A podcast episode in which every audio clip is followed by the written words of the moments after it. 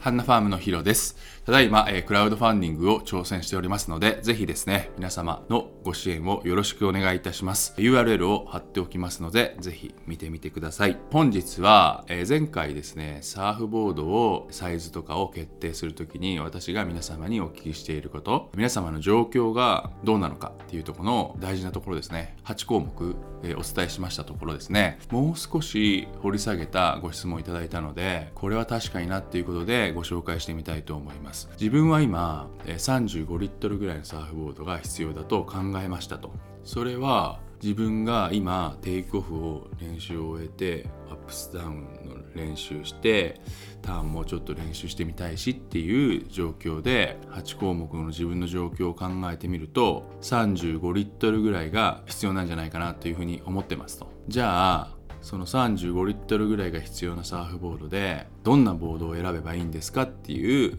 ご質問だったんですよ。ここからがさらに深いところに入っていくんですけどサーフボードをどんな形の35リットルを持てばいいかっていうのは無数に選択肢があって人それぞれ全然好みも違って必要なボードが違うからここではそこまでは話せないですただですね私の専門分野である大前提ですね10年サーフィンやったけど全然うまくならなかったっていう方がリセットしてもう一回基本会やりたいっていう方。または4050から遅くからサーフィンを始めたっていう方。またはサーフィン頻度が少ない方。これらの方々に向けてこれらの方々はショートボードを使ってターンできるようになるまで上達できるというふうに私は思っていてそのためのサーフボードはご提案できます。そのために必要なサーフボード。は何なのか基本をリセットしたいとか遅くに始めたとか頻度が少ない方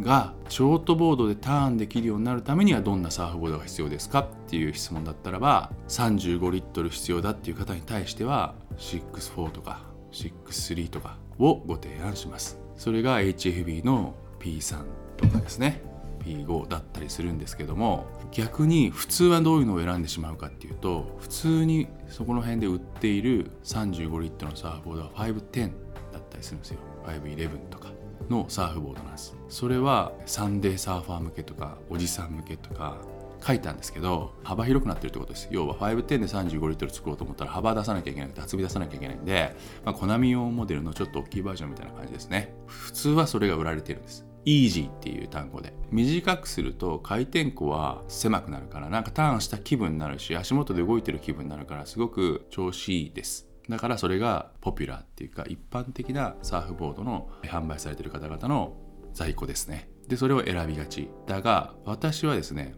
10年やってもサーフィン上手くならなかったっていう方のリセットしたいとか遅くにサーフィン始めたとかサーフィン度が少ない方に向けてのショートボードでターンができるようになるまで上手くなりたいって上達志向の方々に向けてなので私は510の35じゃなくて64の35って言ってるんですよ。長さ出すと細くなりますよね。それから長さ出すと薄くしなきゃいけない。長さ出すとロッカつけるんですノーズも幅も狭いですだからショートボードのバキッとした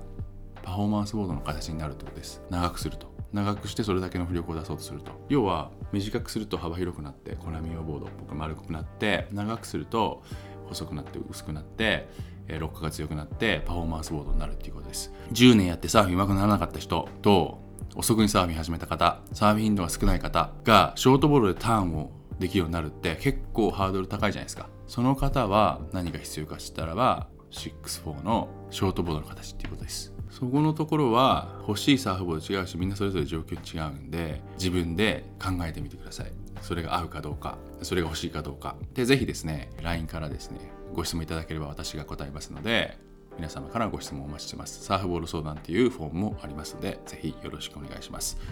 じゃあ本日はですね自分にとって適正浮力が分かりました。どんな形のサーフボード選べばいいですかっていうご質問にお答えしました。以上本日もありがとうございました。また次回よろしくお願いします。thank you